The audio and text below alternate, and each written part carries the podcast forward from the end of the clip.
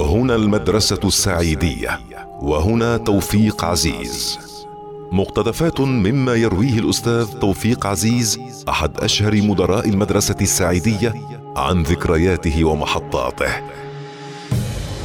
أهلا بكم مستمعين في هذه الحلقة الأخيرة من هنا المدرسة السعيدية وهنا توفيق عزيز.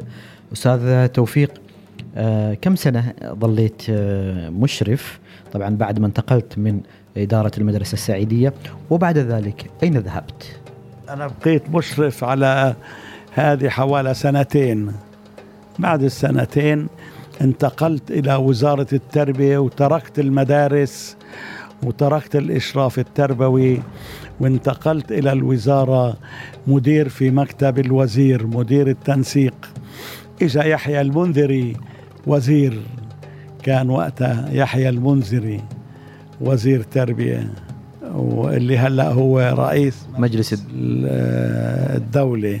يعني عندما انتقلت إلى الوزارة في المجمع الوزاري خصصوني غرفة، وكان معانا أحمد بن سالم آل جمعة، كمان ترك التعليم أبي أحمد بن سالم، وعملوا له غرفة مقابل غرفتي، أنا بغرفة وهو بغرفة، وغرفة زجاجية كنا نجلس فيها.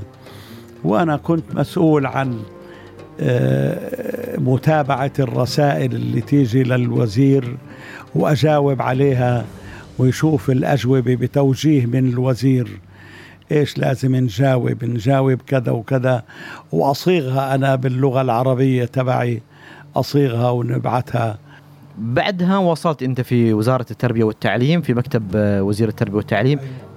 بعدين إيش اللي صار؟ وين راح الأستاذ توفيق عزيز؟ بعدين أنا بقيت أتولى هذا المنصب،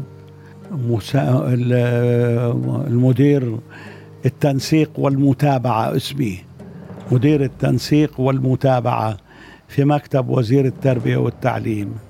سعود بن إبراهيم كان وكيل الوزارة، وبعدين صار وزير تربية سعود بن إبراهيم بعد ما خرجت أنا.